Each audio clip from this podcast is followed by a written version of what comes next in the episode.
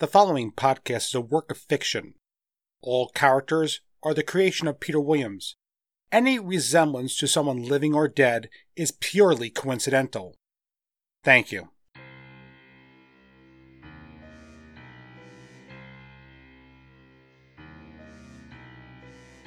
Welcome, children, to what shall be known from now on as Tentacle Tuesday.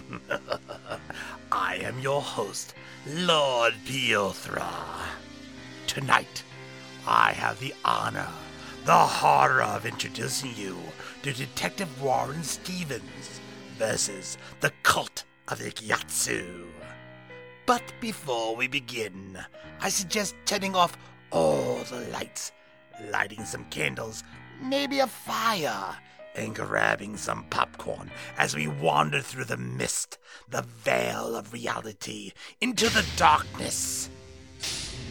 This podcast does contain images of graphic violence and child endangerment and may not be suitable for children under the age of thirteen. Of course, if you'd like, you could offer them to Ikuyatsu as a sacrifice. Just kidding, maybe. Please, if you enjoy this podcast, I ask that you subscribe. It'll make it much easier to continue to bring this story to you in the future. Now for our story. Chapter one, The Birthday Party.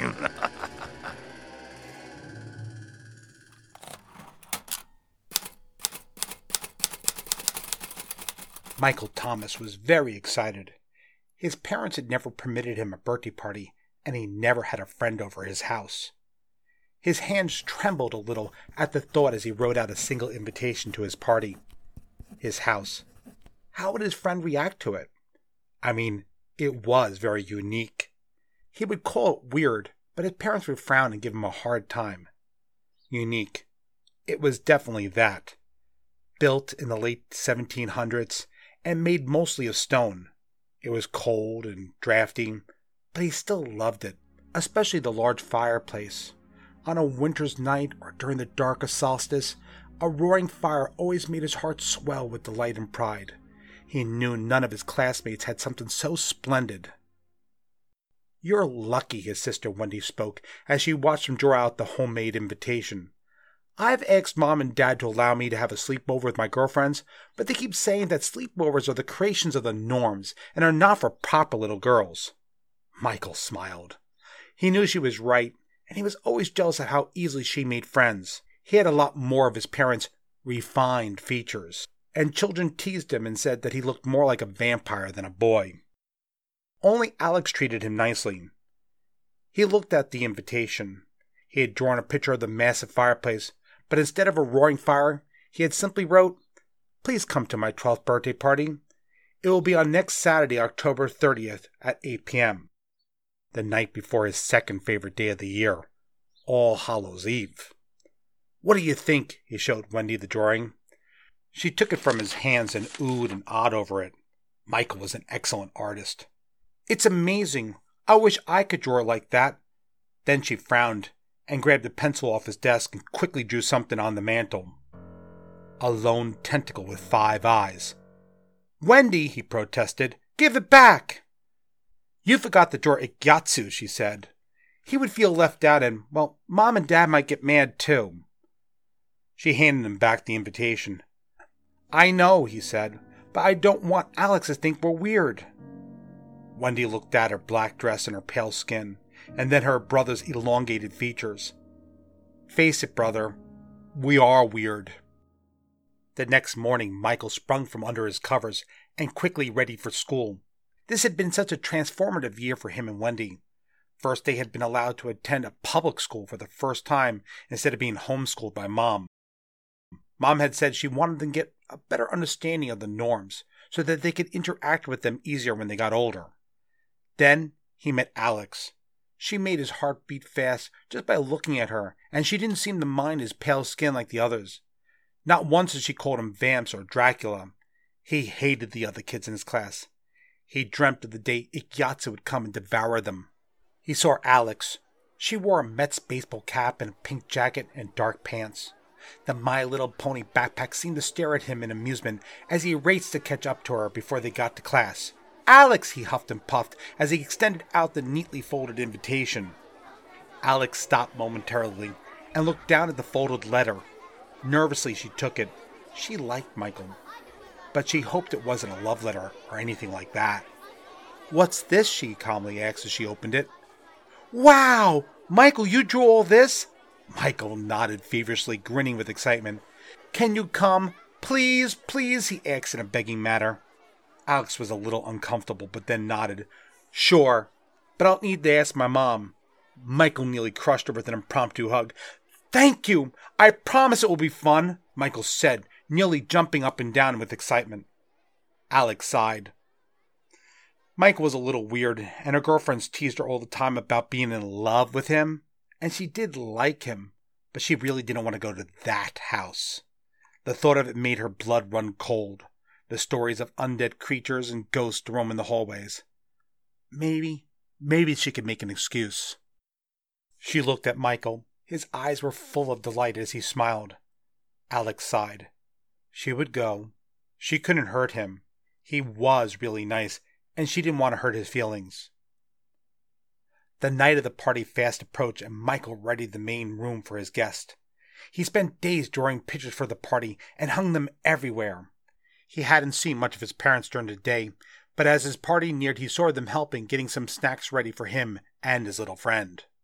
His sister Wendy stayed clear for the most part, and finally, after lighting a fire, he flopped back onto the couch with a huff. It had been exhausting work, but it was worth it. In the other room, his mom and father chatted. "Are you sure this will work?" the husband asked. "I'm sure it will. I mean, they're the same age." "I don't know, honey. I'm nervous. Maybe it would be better to let him have Michael. We could have another kid." She shot him a look. "I love that boy. I have sacrificed too much to him already. I am not sacrificing my son, too. Besides, the room's dark and he's just a hungry beast. He'll never know the difference." Henry nodded. He dared not defy his wife. He knew the consequences of that all too well. He looked at the scorch marks that ran up and down his arm. Yes, it was better this way. This Alex boy would mysteriously disappear, and they would be able to keep their beloved Michael. Everyone's head turned as they heard a quiet and unsure knocking at the door. Michael leapt up out of his seat and ran to answer. It was Alex. It had to be. He opened up the door, and there she was in her favorite Mets cap. She was wearing a heavy sweater and blue jeans. Her green eyes flashed back and forth nervously, as if expecting something to jump out of the shadows. She awkwardly held forth a present wrapped in black and purple paper. Within an instant, his parents were behind him. Like tall, stalking creatures they stood, shadow-like in the massive doorway. Alex looked up at them nervously. "Oh, hello. You must be Michael's little friend. Please, come in," Missus Thomas said as she motioned with her long, bony arms and fingers for Alex to come in. Alex shuddered a little. Her arms were spider-like. Gulping, she stepped into the stone house. Behind her, she didn't notice Missus Thomas measuring her with a gleeful smile. Missus Thomas looked over at her husband. He was paler than normal. The spineless fool. Whatever. It didn't matter. Alex matched Michael almost to a T. In a few more hours, he would be safe, and this human would be among the missing. Alex's eyes opened wide as she got the sense that she stepped into the distant past. She was met with a large circular foyer illuminated by an iron chandelier. Dark blue and red tapestries hung from the ceiling with the imagery of strange beasts twisting themselves around the sun, moon, and earth. She wondered, were they devouring them? An etching of the solar system stretched out, cut into the stone floor with a runic writing. Beyond it were three stone archways that swirled with a miasmic darkness. "You must be nuts going there," she could hear her girlfriend saying. "That house is filled with doomed spirits and undead creatures." She looked around quickly. There was no one, just Michael his parents, and a strange girl peering from behind a black monolithic stone tentacle. It seemed alive somehow, and she began to back away as her fight-or-flight response seemed to kick in. Then, as if magically, an orange glow poured from the largest of the three archways, and Michael grabbed her hand firmly, his eyes again filled with the same joy and intensity that she had seen on the day he had invited her to his party. "Come on," he said. "You have to see this." Within seconds, she had already forgotten the statue. The living room was massive. Cast iron lanterns hung from chains along the walls, and even a large chandelier swayed gently in the ebb and flow of the heat that swirled up to the ceiling. She couldn't see the ceiling. She could almost imagine that the chandelier hung from the moon or a star itself. But this, this wasn't what Michael so desperately wanted her to see. The rear wall. Was it on fire? No, it was a wall fire. Etched stone, cut and hewn, formed around a massive wall of fire. It was incredible. As good as Michael's drawing had been, it had not done it justice.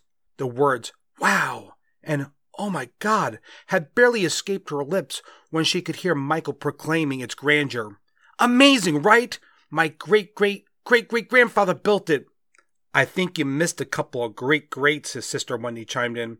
"Yeah, I know, but I don't think it will matter," Wendy scoffed. "It always matters." Michael shook his head. "She's just jealous because—" "Michael," his mother called from behind him. They emerged from the shadows like phantoms. "Don't tease your sister." Michael looked down at his feet, and then over at Wendy. "I'm sorry." He was met with a "Hmm," as she turned and walked away, disappearing into the shadows. Mister Thomas followed behind his wife, carrying a pizza and some cups. "I, uh, hope you like pizza." He sounded nervous, almost uncomfortable. He placed it on a stone table in the center of three semicircular couches and proceeded to pour them both some drink. "Thank you. I love pizza." "Wow, pizza! Dad, you're the best!" Michael had admittedly been nervous about what his parents had planned to do for snacks for the party. Alex relaxed and settled in. Michael talked endlessly about the fireplace and the great parties they had on winter solstice. "You don't celebrate Christmas?" Alex asked. "No way! I don't want anything from that lame god." His voice trailed away, realizing he might be upsetting Alex. "Sorry." "It's okay. I just never met anyone who celebrates the solstice. It sounds like fun."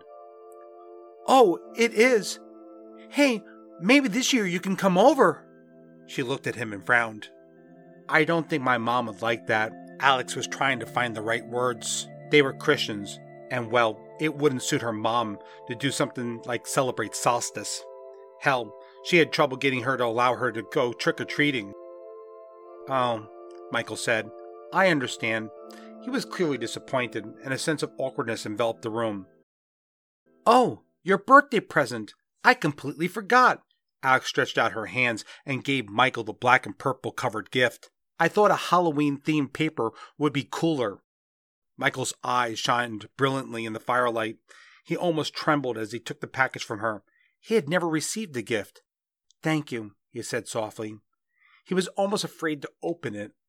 The wrapping paper's smooth texture and its hard-cut corners around the box seemed to be a gift itself. "It's beautiful." "Open it, silly." He fumbled for a moment and laughed. "Right. Sorry. I just love how it looks." Alex blushed a little as he meticulously unwrapped the present. Soon, he was holding a strange blue box with a little man standing next to it, holding a blinking device. He turned it upside down and spun it around, and it suddenly started making a whirring noise, at which he nearly dropped it in amazement. "Wow, it's really cool." And almost with a pained look, he asked, "What is it?" Alex laughed. "It's a TARDIS. You know, from Doctor Who." Then, to her amazement, she realized that he had no clue what she was talking about. She thought for sure that Michael, of all people, would be a science fiction geek. He was always drawing crazy monsters, destroying cities, and eating people. They were weird, but he was such a good artist, and she really liked them. That awkward feeling came across them again, and she began to explain who he was and how the TARDIS took him across time and space. "Wow, that is neat," he replied. "The god Ikuyatsu can do that too." Ikuyatsu? Alex asked. He was just about to tell her all about Ikuyatsu when her parents appeared behind him. Michael, Master Rune came by earlier, and he also left you a gift. Michael's eyes widened with astonishment. Two gifts in one day. He really felt special. Turning twelve was the best thing he could have ever hoped for. Master Rune? Really? He chirped. Who's that? Alex asked. He's the chief priest at our temple. Michael was thrilled as his parents handed him a tablet-sized gift. He unwrapped it and stared at the craftsmanship that had gone into it. Hard copper handles around a black stone. He ran his fingers over it, and letters appeared in a misty reflection on the tablet. It's beautiful. His voice sounded distant, and his mother and father smiled as their son got acquainted with his gift. He ran his fingers over the stone again. It felt alive as words appeared and fell away. They seemed to correspond with his emotions, and the room seemed to be stretching out. Everything was beginning to feel warm, distant somehow. Michael! Michael! Michael! He could hear someone calling. He snapped out of his daze. His dad stood over him. Michael blinked, trying to refocus his eyes. We thought we lost you for a second. Alex looked concerned, sitting on the couch across from him. She smiled as he sat up. Sorry, he said sheepishly. I guess I must be tired. It's okay, Alex replied. A clock chimed in the background, and she listened to it as it counted off the hours. It was ten.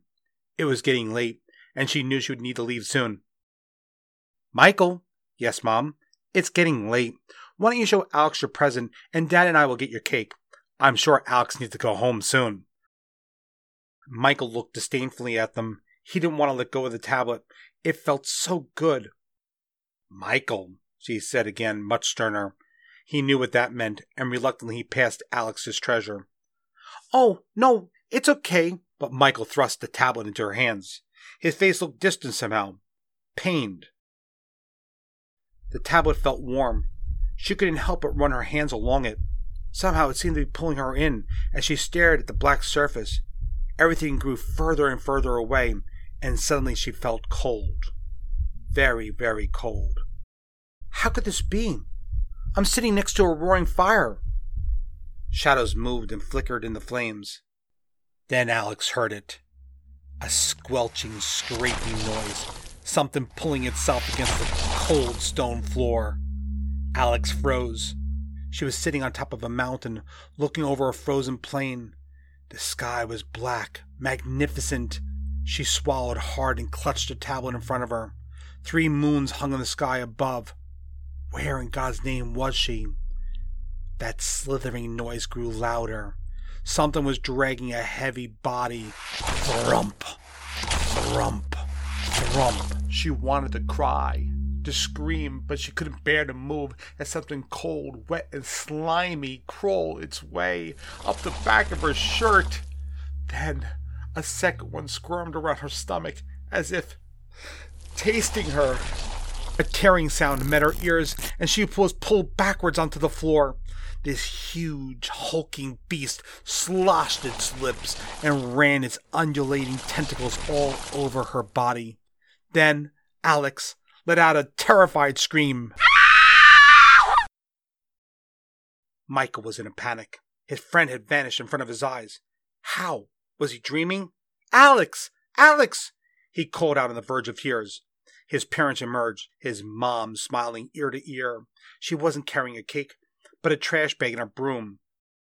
Mom! Alex, she... Relax, Michael. It will be fine. Trust me. But Mom, she vanished. What am I going to do? What am I going to tell? Wait. Michael, did you say she? She asked in a stern but nervous tone. Missus Thomas hadn't caught that the first time he had said it. Yes, Mom, she's... Michael, damn it! You didn't tell us that your friend was a girl! Why? What does that matter? Mister Thomas put his hand on his wife's shoulder. Maybe he didn't notice. The room shuddered and shifted. The fireplace dimmed as if going out, and a lone object rolled across the floor. Michael picked it up. It was Alex's Met hat. The Thomases looked at each other, and then towards the fireplace in terror. A black viscous crept its way out of the hearth, extinguishing the flames as it grew. Tentacles like feelers, reaching out, lined with teeth. They sniffed the air as they pulled forth a great gelatinous mass. Its eyes, hundreds rolling and turning in their sockets until they set themselves on Claire. With a biting tone, his mom turned to him. "You've doomed us all, you stupid child!" Thank you for listening to Detective Warren Stevens versus the Cult of Ikuyatsu. Once again, I ask you to please subscribe so that I continue to terrorize you in the night. Tune in next Tentacle Tuesday to find out what happened to poor little Alex and the Thomas family as the wrath of Ikuyatsu comes forth.